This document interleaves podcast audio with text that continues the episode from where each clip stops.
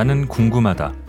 왜 6살짜리조차 작가라는 직업에 대해 그런 환상을 품는지. 왜 1년에 책 한 권 읽지 않는 사람조차 도서관이나 서점에 들어가면 행동이 조심스러워지는지. 책, 그게 뭐라고. 나는 오늘의 독서를 미룬다. 그리고 오래전부터 준비한 문장으로 이 책을 마친다. 책, 이게 뭐라고.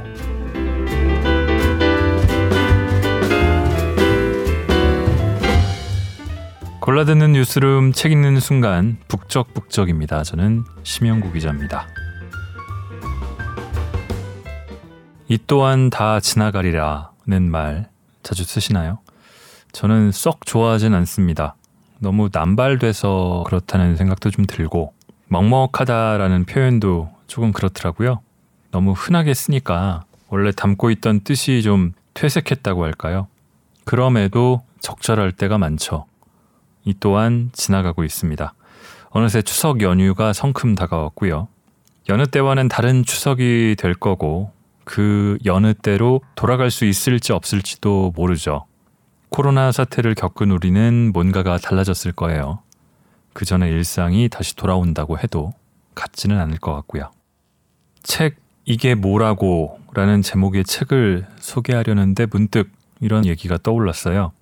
팟캐스트를 하면서 다른 팟캐스트 얘기를 묶어낸 책을 소개합니다. 책 팟캐스트를 운영했거나 하고 있는 김영아, 이동진 작가의 책들도 소개한 적이 있으니 아주 이상한 건 아니고요. 책 이게 뭐라고요? 장강명 작가의 책 이게 뭐라고가 이번 주 북적북적의 선택입니다. 낭독을 허가해준 출판사 아르테와 장 작가님께 감사드립니다.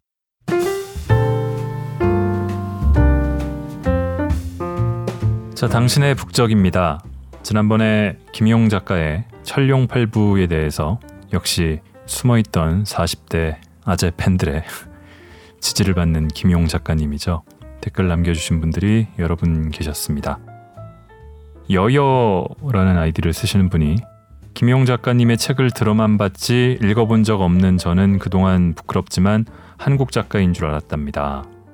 한국 무협 작가들의 작품만 읽어본 터라 앞으로 김용 작가님의 작품을 읽어봐야겠습니다.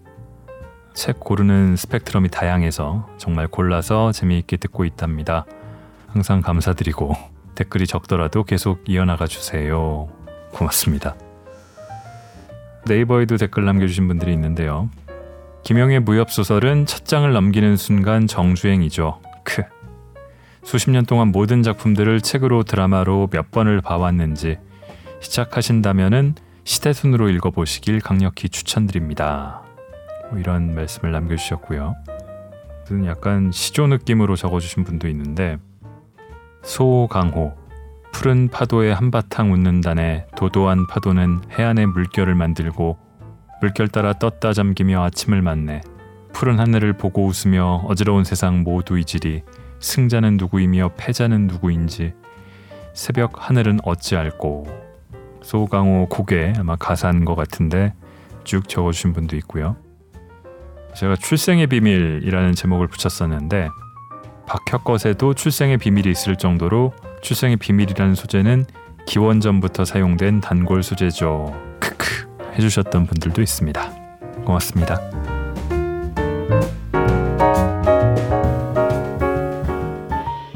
다시 책으로 돌아왔습니다. 장강명 작가는 북21 출판사에서 만든 책 팟캐스트 책 이게 뭐라고의 시즌 2를 진행했습니다. 한 2년 반 정도 하신 것 같아요. 이 책은 팟캐스트에 출연했다가 이후에 진행자 제안을 받고 시즌 2를 쭉 하는 동안 작가가 책과 세상과 자신에 대해 생각하고 느꼈던 소회를 털어놓는 식으로 구성이 되어 있습니다. 또 팟캐스트 진행을 위해서였기도 한데 일종의 독서 모임, 독서 공동체를 운영했던 경험도 녹아 있습니다. 말과 글이라는 게 비슷한 듯 하면서도 참 다르죠. 말하는 걸 그대로 옮겨놓는다고 해서 좋은 글이 되는 것은 아니고요. 좋은 연설도 그렇습니다. 문어체, 구어체라고 얘기하기도 하지만 역시 글로 쓴 걸 읽는 맛은 또 다르고요. 읽는 맛, 듣는 맛, 쓰는 맛, 말하는 맛 꽤 차이가 있습니다. 저도 말하고 글을 쓰는 방송 기자로 일하다 보니까 그런 걸 많이 느껴왔는데 정 작가님은 신문 기자 출신의 작가인데 팟캐스트를 하면서 그런 걸 더 절감하셨던 것 같아요. 말하고 듣는 인간 그리고 쓰고 읽는 인간에 대한 글들을 읽어보겠습니다.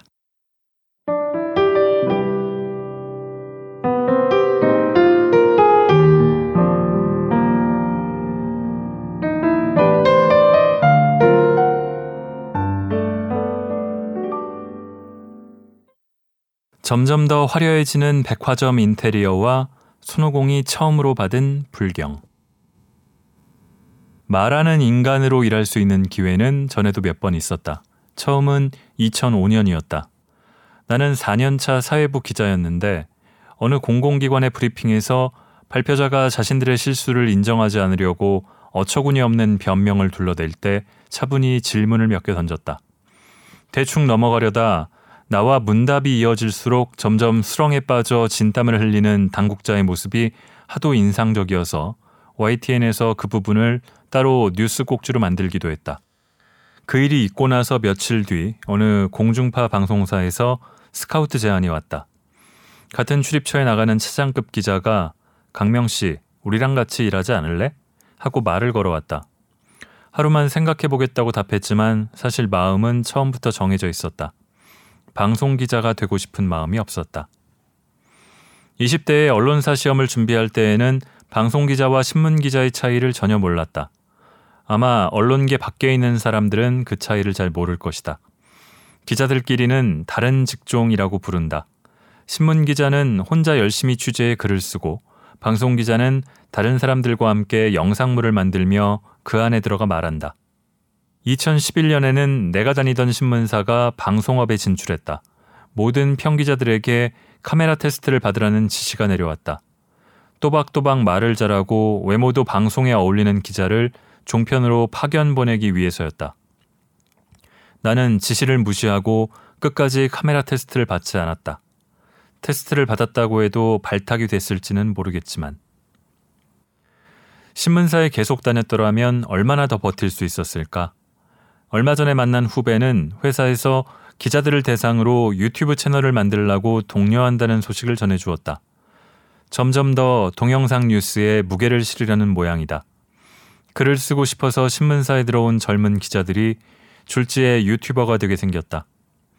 그전에는 카드 뉴스라는 게 유행했다. 짧은 문장을 적은 이미지 몇 장으로 구성한 새로운 방식의 기사다. 휴대폰으로 보기 편하고 소셜미디어에서 공유되기 쉬운 형태다. 나는 카드뉴스는 읽고 쓰는 인간보다는 말하고 듣는 인간을 향한 상품이라고 생각한다. 뭐해? 대박? 응응. 크크크로 점철된 카카오톡 메시지 대화가 글자를 매개체로 삼더라도 읽고 쓰기보다는 말하고 듣기에 가까운 행위인 것과 마찬가지다. 같은 맥락에서 나는 소셜 미디어들도 글쓰기보다는 말하기에 더 가까운 매체라고 본다. 글자 수 제한이 있는 트위터가 특히 그렇다. 구식 기자인 나는 카드 뉴스를 처음 봤을 때 솔직히 어안이 벙벙했다. 기사 길이가 짧아서 정보가 왜곡된다는 비판조차 아깝지 않은가. 아무리 조회수가 중요하다지만 대놓고 육하 원칙조차 무시하는 이런 물건을 큰 언론사들이 버젓이 만들어 뿌려도 되는 걸까? 하긴 언론사들도 별 도리가 없다. 네이버와 다음은 몇 년 전부터 인공지능 기술을 이용해 긴 기사를 요약해주는 서비스를 제공한다. 네이버는 세 문장으로 요약하고 다음은 200자 이내로 줄인다. 편집권 침해라고 언론사들이 아무리 투덜거려도 두 포털 사이트가 이 서비스를 접을 것 같지 않다. 이용자들이 그걸 원하기 때문이다. 사람들은 긴 글을 읽기 싫어한다. 누가 요약 좀 이라거나 너무 길어서 읽지 않았습니다. 라는 댓글을 남긴다. 쓰는 인간들과 그들의 매체는 그렇게 점점 자리를 잃어간다. 쓰는 인간들의 영토가 사라지는 것은 어느 정도 현대 자본주의의 속성 때문이기도 하다고 나는 생각한다.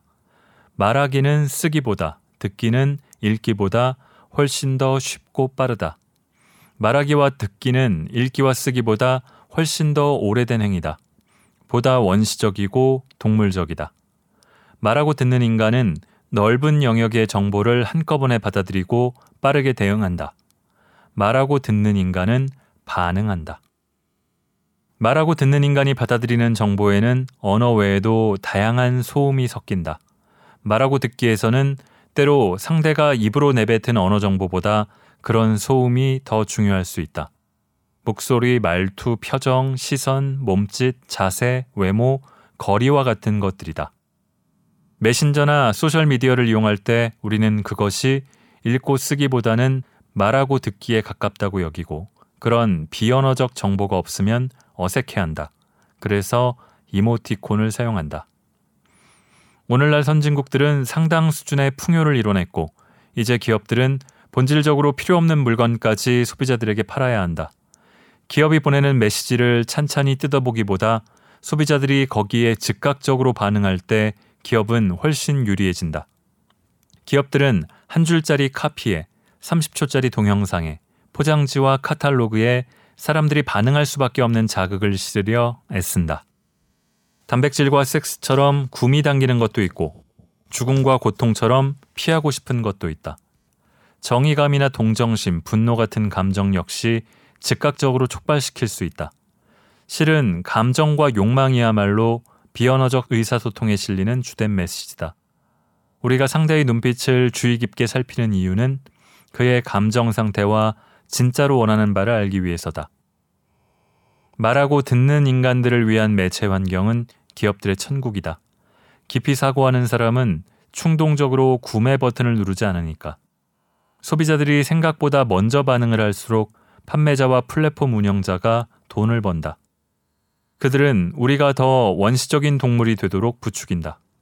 백화점 인테리어는 점점 더 휘황찬란해지고 페이스북에서는 점점 더 텍스트보다 이미지와 동영상이 많아진다. 그곳은 선동가와 음모론자들의 놀이터이기도 하다. 자신들이 받은 감정과 욕망의 자극을 더 큰 자극으로 증폭하는 감수성 예민한 이들이 이곳에서 인플루언서라는 아주 정확한 이름으로 불리며 환영받는다. 의미를 묻고 논리를 따지는 사람들은 진지충이 되어 사라지고 인간 트랜지스터들이 대접받는다.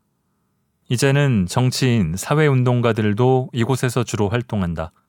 요즘의 정치운동, 사회운동들은 철학 대신 열광을 연료로 삼는다. 현대사회는 이런 식으로 동물화하는 것 같다. 읽기와 쓰기가 말하기와 듣기보다 우월한 행위라고 주장하는 건 아니다. 아마 그것은 이성과 감성, 자유와 평등처럼 가끔 서로 충돌하는 것처럼 보여도 어느 쪽이 다른 쪽을 지배해서는 안 되는 수단이고 가치일 것이다. 미묘한 분위기와 감정선을 표현하는 데에 언어는 비언어적인 도구를 따라잡기 매우 어렵다. 문인 중에서는 대단히 실력이 뛰어난 작가들만이 겨우 성공한다. 나는 그걸 김종관 감독의 책 더 테이블을 팟캐스트에서 다루면서 절실히 느꼈다. 김종관 감독이 만든 영화 더 테이블의 시나리오와 속편격 단편 소설, 제작 후기, 감독 인터뷰를 담은 단행본이다. 영화 더 테이블은 한 테이블에 앉은 배우 두 사람의 대화로만 이어지는 구성인데 시나리오에는 별다른 지문 없이 대사만 적혀 있다. 팟캐스트 녹음 전에 영화도 봤는데 대본과 느낌이 완전히 달라 깜짝 놀랐다. 영화의 핵심은 대사 내용이 아니라 배우들이 얼굴과 목소리와 몸으로 만들어내는 미묘한 무드와 뉘앙스에 있었다. 김 감독은 그런 분위기를 잘 연출하는 영화인이었고 작품은 비언어적이었다. 고대 사상가들 중에는 사유와 성찰의 영역에서도 말하기, 듣기가 읽기, 쓰기보다 더 뛰어난 도구라고 주장한 이들이 있었다. 예수와 석가모니는 오로지 말로써 제자들을 가르쳤고 소크라테스는 책과 독서에 반대했다. 불교와 동양 철학은 여전히 깨달음은 경전 너머에 있다고 보는 관점을 견지한다. 진리가 적힌 책을 얻으려고 온갖 고생 끝에 서천에 도착한 삼장법사와 손오공 일행이 처음으로 받은 불경은 아무 글자도 적히지 않은 책 무자진경이었다. 그러나 소설가인 나는 언어를 기록하는 일에 매달린다. 때로 읽기와 쓰기는 다른 특정 개인이 아니라 의미의 세계 혹은 나 자신과 소통하기 위한 도구라고 여기기도 한다. 시인들은 이 문제에 대해 어떻게 생각하는지 궁금하다.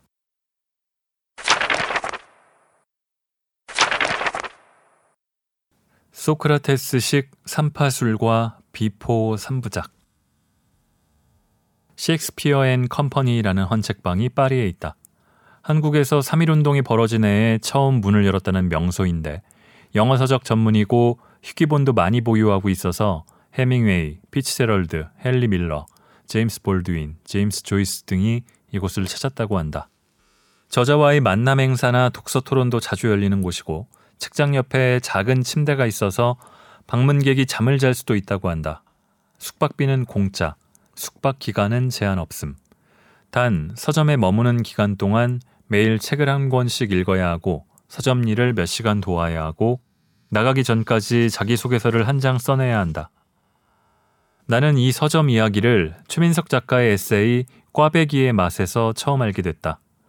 팟캐스트에 출연한 최 작가는 영화 Before Sunset 시작할 때 나오는 그 서점이요. 라고 설명했다. 저 그 영화 안 봤는데요. 내가 그렇게 말하자 최 작가는 아니, 소설가가 Before Sunset을 안 보다니. 라며 황당해 했다. 실은 나는 TV도 영화도 거의 보지 않는다. 즐겨보는 영상물은 유튜브에 올라오는 귀여운 개 동영상이며 드물게 보는 영화는 대부분 할리우드에서 만든 블록버스터 SF들이다. Before Sunset은 내가 관심 가질 영화가 아니었다. 소설가가 꼭 봐야 할 영화가 뭐람. 속으로 투덜거리면서 나중에 Before Sunset을 찾아보았다. 전편인 Before Sunrise는 대학생 때 봤는데 그냥 젊고 잘생긴 미국 남자가 유럽에서 젊고 아름다운 프랑스 여자와 one night하는 환타지라고 생각했다.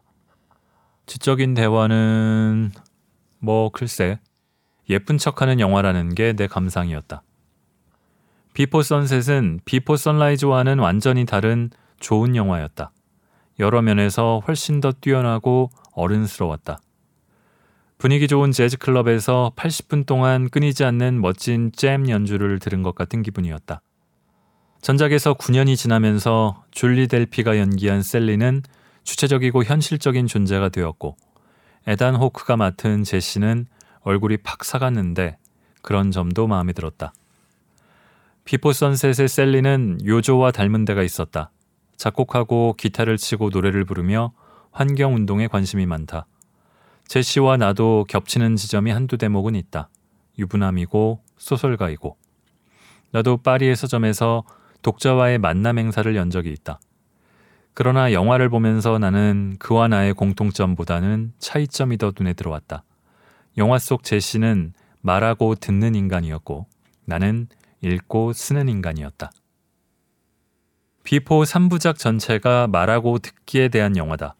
제시와 셀린은 세 영화 전체에서 비언어적 방식으로 긴밀하게 소통한다.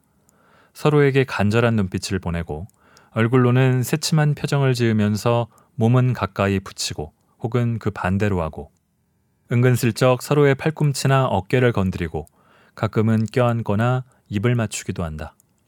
그들은 그렇게 섬세하고 미묘한 신호를 보내면서 동시에 상대가 보내는 신호를 제대로 읽으려 애쓴다. 막상 말하는 내용은 별것 없는 경우가 대부분이다. 지적인 대화는 뭐 글쎄 그들이 소크라테스식 산파술을 쓰면서 서로의 지식을 확장하려 애쓰지 않음은 분명하다. 대신 비포 3부작은 등장인물들만큼이나 세련되고 다정다감하게 그런 비언어적 의사소통이 춤추듯 오가는 분위기를 관객에게 전해주는 데 집중한다. 쓰는 인간, 특히 쓰기 위해 듣고 말하기라는 도구를 동원하는 인간은 그런 식으로 대화하지 않는다. 취재원이 아무리 얼굴을 붉혀도 글로 인쇄될 기사 한 줄을 보태기 위해 끝까지 불편한 질문을 던져야 하는 게 기자의 대화법이다. 언어를 기록하는 일에 매달리는 인간에게 비언어적인 소통은 중요하지 않다. 그런 것들은 시간을 견디지 못하고 기억 속에서 흐릿해지다가 흩어지고 만다. 10년, 20년의 세월을 견디고 남는 것은 기록된 글자뿐이다. 시간을 견디는 것이 무엇이 중요한가 하고 물을 수 있겠다. 나는 그 질문이 어쩌면 쓰는 인간과 말하는 인간을 가르는 중요한 선이 아닐까 생각한다. 전화와 녹음기가 생기기 전까지 말하기와 듣기는 그 행위가 이루어지는 시공간에 집중하는 의사소통 기술이었다. 실시간 메신저가 등장하기 전까지 쓰기와 읽기는 필담이라는 예외적인 상황을 제외하면 보통 마주하지 않은 다른 시간에 있는 사람을 향했다. 더구나 글은 기록으로 남는다. 그래서 쓰는 인간은 말하는 인간보다 일관성을 중시하게 된다.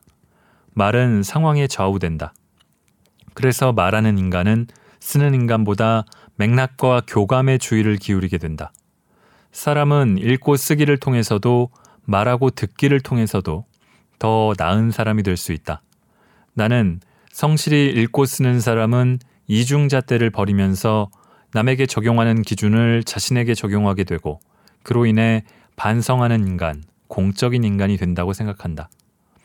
대신 그는 약간 무겁고 얼마간은 쌀쌀맞은 진지한 인간이 될 것이다. 그 사이에 충실히 말하고 듣는 사람은 셀링과 제시처럼 다정하고 비언어적으로 매력적인 인간이 된다. 현대사회는 진지한 인간들을 싫어한다. 광고와 열광에 기대하는 이들은 거대한 질문, 예를 들어 왜 같은 물음에 그냥요 라든가 재미있으니까 라고 답하는 부류를 선호한다. 의미가 아니라 느낌을 추구하는 그런 이들은 왜 같은 질문에 긴 답을 품은 사람들을 떨떠름이 여기고 진지충이라고 놀린다. 우리가 자신들이 결핍하고 있는 것, 진지함을 통해서만 이룰 수 있는 어떤 가치들을 가졌다고 의심하고 질시하는 걸까? 진지한 인간들을 공격하는 가장 쉽고도 파괴적인 방법은 그들의 핵심인 일관성을 역이용하는 거다. 읽고 쓰는 게 좋다면서 TV에는 왜 그렇게 자주 나와요? 개고기 먹지 말자면서 삼겹살은 왜 드세요? 그냥요. 라는 말을 입에 달고 사는 사람들은 절대로 곤란해하지 않을 이런 질문에 진지충들은 발목이 걸려 넘어진다. 나의 방어 전략은 시니컬해지는 것이다. 매사에 냉소적인 반응을 보이며 나를 공격하면 같은 식으로 되갚아주마 하는 신호를 주변에 뿌린다. 그렇게 무장하고 경계한다. 가끔은 스스로를 비웃으면서 자신이 그리 탐스러운 먹잇감이 아님을 알리기도 한다. 이 음식에 내가 흙 뿌렸으니까 넌 욕심내지 말라고.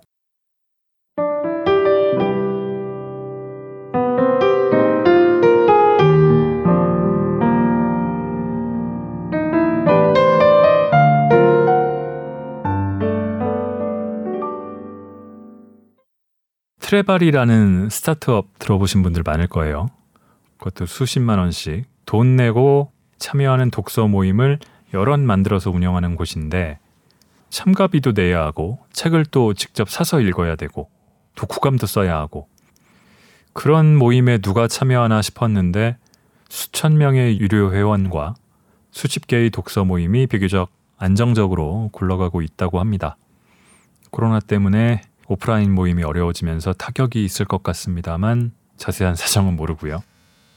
저도 이제까지 여러 번의 독서 모임을 북클럽 같은 데에도 참여도 해보고 만들어서 운영도 해봤는데 돌아보면은 전부 실패했다고 할 수 있을 것 같아요.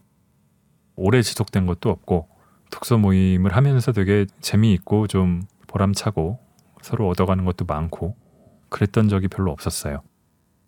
그래서 이제는 새롭게 독서 모임을 만든다거나 참여하는 게 좀 두렵더라고요. 근데 이 장 작가님은 팟캐스트를 매개로 독서 모임을 만들어서 운영을 했는데 그 얘기를 좀 들어보시겠습니다.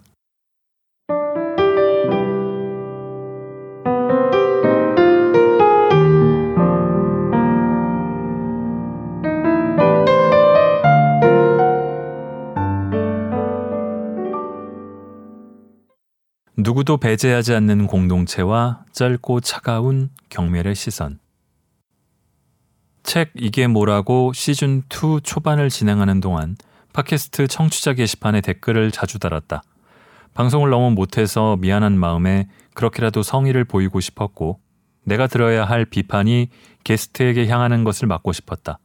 그렇게 댓글을 단 기간은 석 달 조금 넘는다. 내가 장강명입니다. 라는 아이디로 댓글을 남기기 시작하자 요조도 신요조입니다. 라는 아이디를 만들어 함께 글을 썼다.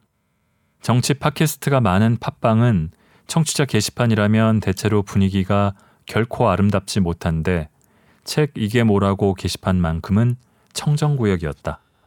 기대하지도 않았는데 청취자들이 애정어린 댓글을 남겨줬고 그 중에는 깊이가 있어서 곰곰 곱씹게 되는 내용도 있었다. 특히 겉보리라는 아이디를 쓰시는 청취자분께 감사하다.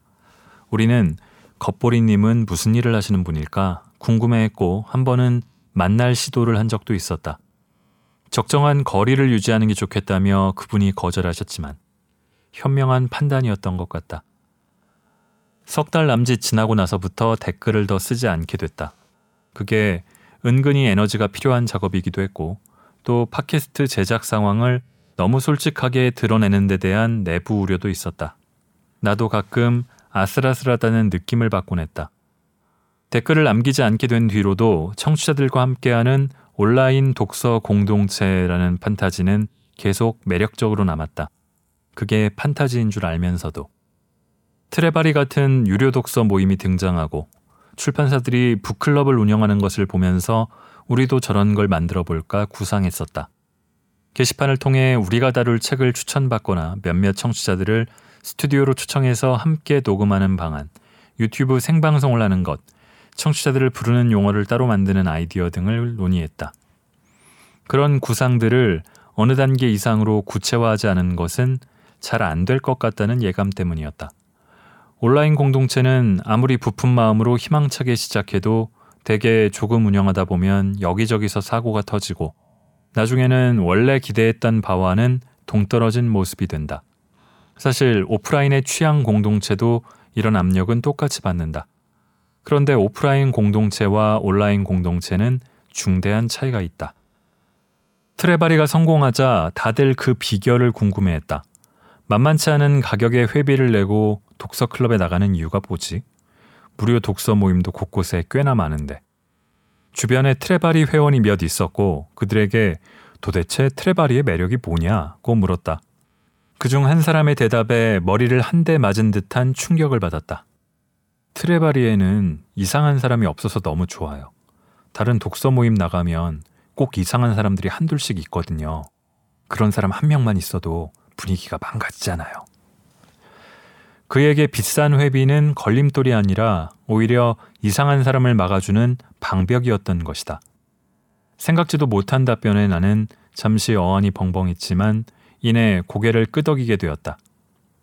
어느 누구도 배제하지 않는 공동체라는 말은 얼핏 듣기에는 아름답지만 순진하고 낭만적인 그리고 불가능한 환상이다. 그런 공동체는 인류 역사에 존재한 적이 없고 앞으로도 그럴 것이다. 교회 공동체는 다른 종교의 교인을 배제하고 동문회는 그 학교 출신이 아닌 사람을 배제하며 지역 맘카페에는 그 동네 주민만 가입할 수 있다. 현대사회 전체가 형법이라는 규칙을 정하고 그 규칙을 어긴 사람들을 일상 공간에서 쫓아낸다. 사형에 반대하는 사람은 있어도 금고형에 반대하는 사람은 없다. 심지어 우리 사회는 형법상 아무런 죄를 저지르지 않은 사람조차 그저 위험하다는 이유로 정신병동으로 몰아낼 수 있다. 중요한 것은 어느 공동체가 개인을 배제하느냐가 아니다. 그 배제의 원칙이 있는지, 그 원칙이 우리가 믿는 보편 윤리와 인권 의식에 부합하는지다. 그런 원칙이 없거나 윤리적이지 않은 사회에서는 다수가 횡포를 부리게 되며 거기서 몇 걸음 더 나아가면 강제 수용소가 등장한다. 우리는 서로 모일 때 대개 그 모임이 잘 되길 기대한다. 거기에 모인 사람들의 선의를 믿지. 그 중에 범죄자, 소시오패스, 극단주의자, 관심종자, 모임 승차자가 있을 거라고 의심하지 않는다. 취향 공동체 초기에 배제의 원칙과 규칙을 이야기하는 사람은 거의 없다. 그런 규칙들은 대개 사고가 터지면서 엉성하게 자라난다. 인터넷에서는 이상한 사람을 막기가 너무 어렵다. 특히 개방형 커뮤니티나 게시판은 더 그렇다. 부분적으로는 그곳에 배제의 규칙이 없거나 혼란스러운 형태로 있기 때문이다. 그래서 타인의 관심이 간절히 필요한 몇 사람, 불특정 다수를 욕하는 것으로 스트레스나 분노를 풀고 싶은 몇 사람, 극단주의에 빠진 몇 사람, 그저 일상이 너무 무료한 몇 사람이 수만 명, 수십만 명이 이용하는 공간을 망칠 수 있다. 그 점에서 오프라인 공동체는 다르다.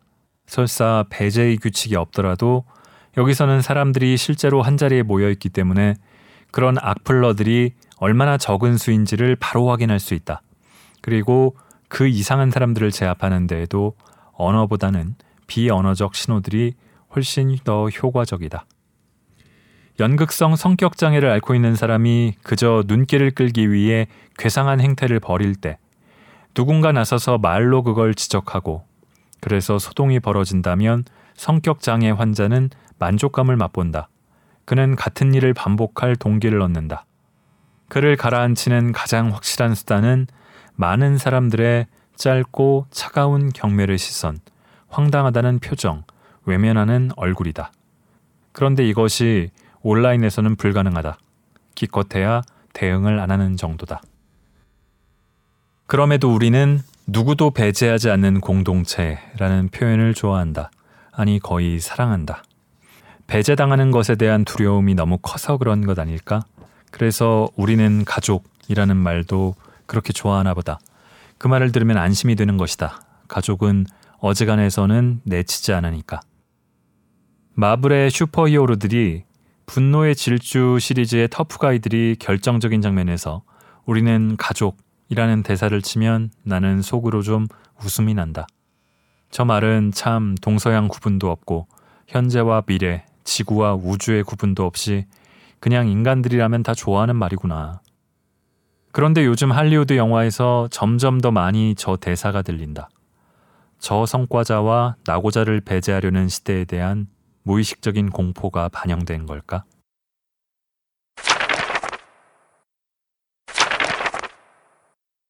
갓 고등학교를 졸업한 19살들과 무앙사르투에서 열린 도서전. 구글 스프레드시트로 사전 온라인 독서 토론을 하자는 아이디어는 내가 낸 것이었다. 그리고 그게 책 이게 뭐라고를 진행하면서 내가 한 일 중 가장 잘한 일이었다. 구글 뭐라고요? 팟캐스트 팀원들은 어리둥절한 반응이었다. 구글 스프레드시트는 한 줄로 설명하자면 인터넷으로 엑셀을 하는 것이라고 생각하면 된다. 따로 프로그램을 설치하지 않아도 한 푼도 내지 않아도 쉽게 쓸 수 있다. 인터넷상에서 여러 명이 동시에 한 문서를 읽고 쓰고 고칠 수 있다. 그렇게 문서에 접근할 권한을 미리 정해놓은 몇 사람에게만 줄 수도 있고 모든 사람에게 열어놓을 수도 있다. 기본적으로 스프레드시트 문서의 형태를 갖추고 있어서 게시판이나 메신저 단체 대화방 기록보다 훨씬 더 깔끔하고 보기 좋은 결과물이 나온다. 온라인으로 협업하는데 최고다. 온라인 독서 토론을 하는 데에도 최고다. 사실 처음에 이런 의견을 낸 이유는 팀원들과 독서 토론을 하고 싶어서는 아니었다. 이전까지 나는 독서 모임, 독서 클럽에 대해 극히 부정적이었다. 대학 신입생 때 딱 한 번 여러 사람이 정기적으로 책을 읽고 토론한다는 학회에 참가한 적이 있다. 실체는 갓 고등학교를 졸업한 19살들에게 좌파 서적들을 읽혀 의식화하려는 회합이라고 부르기에도 민망한 조직이었다. 서너 번 나가고 말았는데 다루는 책들도 실망스러웠지만 그 책을 다 읽어오는 인간이 나 외에는 아무도 없었다. 신입생 중에도 없었고 선배 중에도 없었다. 그러니 나누는 이야기도 무의미했다. 팟캐스트 팀원들에게 온라인 독서 토론을 제안한 것은 대본에 내 생각이 많이 반영되도록 하기 위해서였다. 시즌 1 때도 진행자들은 책을 성실히 읽어왔지만 방송 대본은 담당 작가가 따로 썼다. MC 두 사람은 그 대본을 큰 줄기 삼아 진행하다가 녹음 현장에서 자기 생각을 덧붙이는 형태였다. 그런데 내게는 그 방식이 더 어려웠다. 입담도 순발력도 떨어지다 보니 대본의 질문과 내 의견을 매끄럽게 연결하지 못했고 개인적으로 궁금한 걸 참다가 이상한 타이밍에서 묻기도 했다. 그런 내 질문은 내가 듣기에도 종종 장황하고 어수선했다. 그러다 떠올린 아이디어가 구글 스프레드시트였다. 설사 다른 사람들은 거기에 자기 감상을 적지 않더라도 최소한 내가 책을 읽으며 느낀 것, 묻고 싶은 것을 미리 써서 그게 대본으로 이어지면 나한테는 도움이 될 것 같았다. 내 생각을 가다듬고 녹음 전에 리허설하는 효과도 있을 터였다. 다른 팀원들의 참여는 크게 기대하지 않았는데 다들 기다렸다는 듯이 온라인 독서 토론에 적극적으로 뛰어들었다. 우리는 이런 식으로 문서를 만들었다. 책 한 권을 다룰 때마다 시트를 두 개 만든다. 한 시트에는 인터넷 검색으로 찾은 저자와 책에 대한 기초 정보들을 담는다. 다른 시트에서는 책을 읽으며 느낀 점, 궁금한 점을 한 칸에 한 문단씩 적는다. 그리고 자신이 썼든 다른 사람이 썼든 그렇게 올라온 의견에 덧붙일 내용이 있으면 그 오른쪽 칸에 쓴다. 그와 상관없는 새로운 의견이라면 제일 아래줄 왼쪽 칸에 세로 방향으로 적는다. 예를 들어 내가 일행 A열에 저는 이제 읽기 시작합니다. 책이 두툼해서 걱정이 되네요. 그런데 이 책 제목 좀 눈에 안 들어오지 않나요? 더 임팩트 있게 잡을 수 있었을 것 같은데. 라고 쓰면 요조가 일행 B열에 그래요? 전 이 책 제목 되게 재치 있게 잘 지었다고 생각했는데 장 작가님이라면 어떻게 지으실 건데요? 하고 적는 식이다. 목차가 무려 6쪽이네요. 이렇게 챕터를 자잘하게 쪼개놓은 책은 난 별로던데. 라는 의견은 이행 A열에 쓴다. 대체로 책 한 권을 마치면 우리가 채운 칸은 아래로 80에서 100행 정도 된다. 오른쪽으로는 EF열까지 의견이 달리는 경우가 흔하고 첨예하게 의견이 갈리거나 할 말이 많은 경우에는 I, J열까지도 간다. 서운국 교수의 행복의 기원을 다룰 때에는 아래로는 123행까지, 오른쪽으로는 M열까지 썼다. A4 용지로는 25장 분량, 200자 원고지로는 184매에 이르는 내용이었다. 우리가 그 시트에 적은 글을 그대로 다 읽으면 서너 시간은 좋게 걸릴 것이다. 그 말인 즉슨 우리가 직접 만나 서너 시간 이야기한 것보다 더 길고 강도 높게 토론했다는 뜻이다. 아무리 짧은 메모라도 글을 적는 데에는 같은 분량의 말을 하는 것보다 시간이 더 걸리니까. 팀원들은 다들 책 이야기를 좋아했다. 그리고 매우 시니컬했다. 심지어 그 중에 제일 염세적인 사람은 내가 아니었다. 팀원들이 책에 대해서 어찌나 서늘하고 엄정하게 평가하는지 가끔은 이게 외부로 유출되지 않을까 등에서 식은땀이 오르곤 했다. 지인의 책이라거나 북21에서 나온 책이라고 봐주는 일은 절대 없었다. 우리는 이 시트가 해킹당하는 날이 바로 책 이게 뭐라고가 문 닫는 날이라고 말하곤 했다. 온라인 독서 토론은 나와 무관하게 아주 잘 굴러갔다. 내가 프랑스의 무앙사르투에서 열린 도서전에 참여하려고 녹음을 빠졌을 때에도 다른 팀원들은 신나게 독서 토론을 벌였다. 우리는 녹음 일정도 방송 아이디어도 구글 스프레드시트로 논의했다. 내 책인 당선 합격 계급과 지극히 사적인 초능력을 다룰 때에는 내가 볼 수 없는 문서를 따로 만들어 다른 팀원들끼리 토론했다.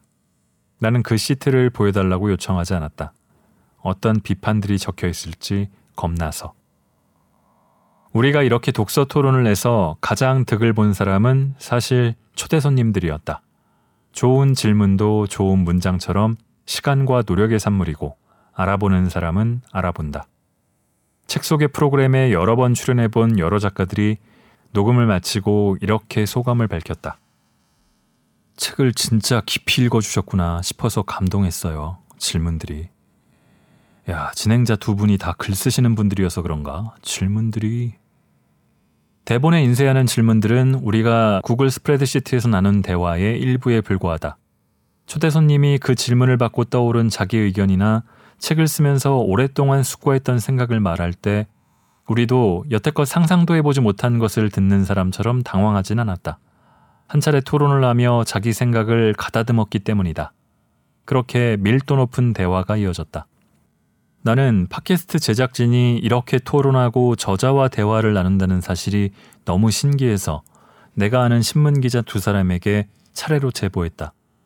이거 정말 재미있고 의미도 있는데 기사로 써보지 않겠느냐고. 구글 스프레드시트를 따로 만들어서 취재 기자도 함께 평소보다 부드러운 독서 토론에 참여하고 이후에 저자를 초청해 그 토론을 바탕으로 팟캐스트 녹음하는 현장을 르포하자는 아이디어였다.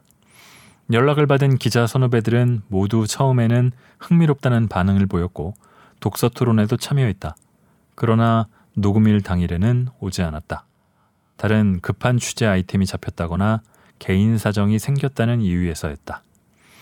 문화부 기자들에게 이게 그다지 신기하게 보이지는 않았나 보지 하고 문화부 경험이 없는 나는 그냥 체념했다. 그러나 나였다면 기사로 재미있게 잘 썼을 것 같다는 생각은 여전히 한다.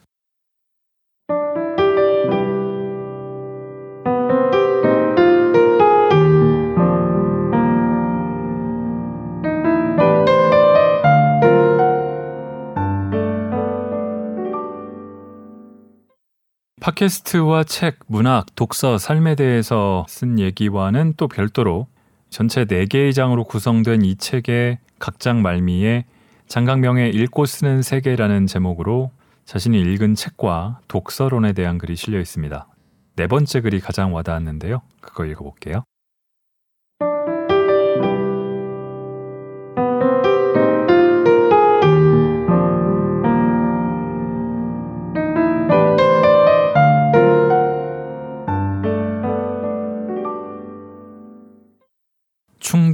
대출. 아이들에게 어떤 책을 권하면 좋겠느냐? 방학에 읽으면 좋을 작품들을 소개해달라. 재미있으면서도 유익한 소설을 추천해달라. 그런 요청을 꽤나 많이 받는다. 언론이나 도서관에서 공식적으로 글을 청탁해 오는 경우도 있고 개인적으로 메일을 보내오시는 분도 많다. 대학생이나 청소년을 대상으로 하는 매체와 인터뷰하면 거의 매번 받는 질문이기도 하다. 나뿐 아니라 다른 작가들도 마찬가지인 것 같다. 처음에는 기억을 더듬어 학창 시절 감명 깊게 읽었던 책들이나 최근에 읽었던 작품 중에 비교적 분량이나 눈높이가 부담스럽지 않은 서적을 소개했다. 그럴 때면 좀 찔렸다. 지금 얼른 검색을 해보니까 2015년 기준으로 한 해 나온 책만 4만 종이 넘는다고 한다. 소설만 1224권이다. 그 중에 내가 읽은 것은 그야말로 1%도 되지 않는다. 와인 전문가인 로버트 파커는 한때 매년 1만 종류의 와인을 혼자 시음했다고 한다. 나중에 시음량을 줄인 뒤에도 한 해에 6천에서 7천 종의 와인을 맛보고 테스트했단다. 그 정도라면 평가를 믿어볼 만하다. 그에 비하면 내가 읽은 책은 평생을 다 합쳐도 분명히 몇천 권대 수준이다. 더구나 내가 자랄 때에는 지금처럼 어린이 및 청소년 서적이 풍부하지도 수준이 높지도 않았다. 게다가 그 사이 시대와 세대의 감수성도 변했다. 무엇보다 사람이 다르다. 좋은 책은 취향의 문제를 넘어 가치관의 영역이다. 아마 세상에는 누구나 좋아하고 누구에게나 좋은 와인도 없을 것이다. 하물며 책은 더 그러하다. 소설의 영역으로만 좁혀도 그렇다. 뉴욕타임즈의 책 섹션 편집장인 패멀라 폴이 세계적인 유명 작가들 55명을 인터뷰해서 작가의 책이라는 책을 냈는데 인터뷰 질문 중 하나가 실망스러웠거나 당신이 생각하기에 과대평가된 책이었다. 미국의 유명 소설가인 데이비드 세다리스는 모비딕이 너무 지루했다고 고백하고 진화 생물학자인 리처드 도킨스는 오만과 편견에 도무지 흥미를 못 느끼겠다고 말한다. 존 어빙은 해밍웨이의 모든 책이라고 내뱉는다. 영문학의 걸작인 율리시스를 꼽은 사람은 3명이나 됐다. 이럴진대 청소년들에게 세계문학 전집이나 서울대 추천도서 백선을 강요하는 행위는 아마도 아이들을 책으로부터 멀어지게 하는 가장 빠른 길일 게다. 서울대 추천도서 100권의 목록을 보고 있자면 과연 서울대 교수 중에는 이 책을 다 읽은 사람이 몇이나 될까? 절반이라도 읽은 사람이 단 한 명이라도 있을까 싶어진다. 국부론, 종의기원, 우파니샤드, 파우스트. 아, 정말 유익하고 재미나겠다. 내 생각에 청소년기의 독서는 악기나 자전거나 수영을 배운 것과 완전히 다르다. 이렇게 해야 한다는 정해진 길이 따로 없는 것 같다. 모든 사람은 자기 자신의 개별적인 길을 걷는다. 아니, 자기 자신만의 길을 개척해 나간다고 표현하는 편이 옳겠다. 그 과정에서 자신의 취향과 가치관을 발견하고 동시에 쌓아 올린다. 어마어마하게 중요한 일이다. 말하자면 독서 그 자체만큼이나 독서의 전 단계가 중요하다. 아이들이 나는 무슨 책을 좋아하는 사람인가를 고민하도록 해줘야 한다. 표지가 예쁜 책과 유명인이 쓴 책과 줄거리가 재미있을 것 같은 책 사이에 갈등하는 시간을 가져야 한다. 수고 끝에 내린 자신의 선택이 잘못된 것이었음을 스스로 깨닫는 경험이 어린이 용으로 개작된 고전을 읽고 얻는 고만고만한 교훈보다 훨씬 귀중하다. 세상에 그렇게 안전한 실패도 드물 것이다. 기껏 해봐야 약간의 시간 낭비 정도다. 책값이 문제가 될 수도 있지 않겠느냐고? 그래서 도서관이라는 곳이 있다. 방학 때 읽을 책을 다섯 권 사다 주기보다 같이 도서관에 가서 자녀가 직접 책을 고르도록 하는 게 어떨까? 그렇게 골라온 책이 아무리 마음에 내키지 않아도 간섭하지 않기로 다짐하고 말이다. 나는 질리도록 오락소설을 읽는 것도 나쁘지 않다고 생각한다. 양식화된 전형에 물려 변형을 찾아나갈 때 아이의 내부에 개성과 깊이가 조금씩 생겨서 굳어진다. 내가 그랬다. 그렇게 해서 지금의 내가 되었다.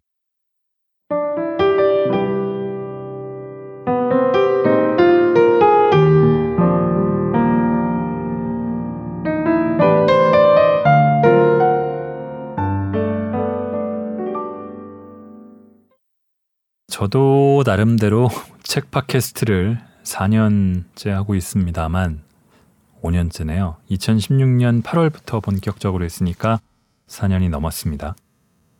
이 북적북적과 장강명 작가가 있던 팟캐스트와는 차이가 꽤 있지만 공통점도 적지 않습니다.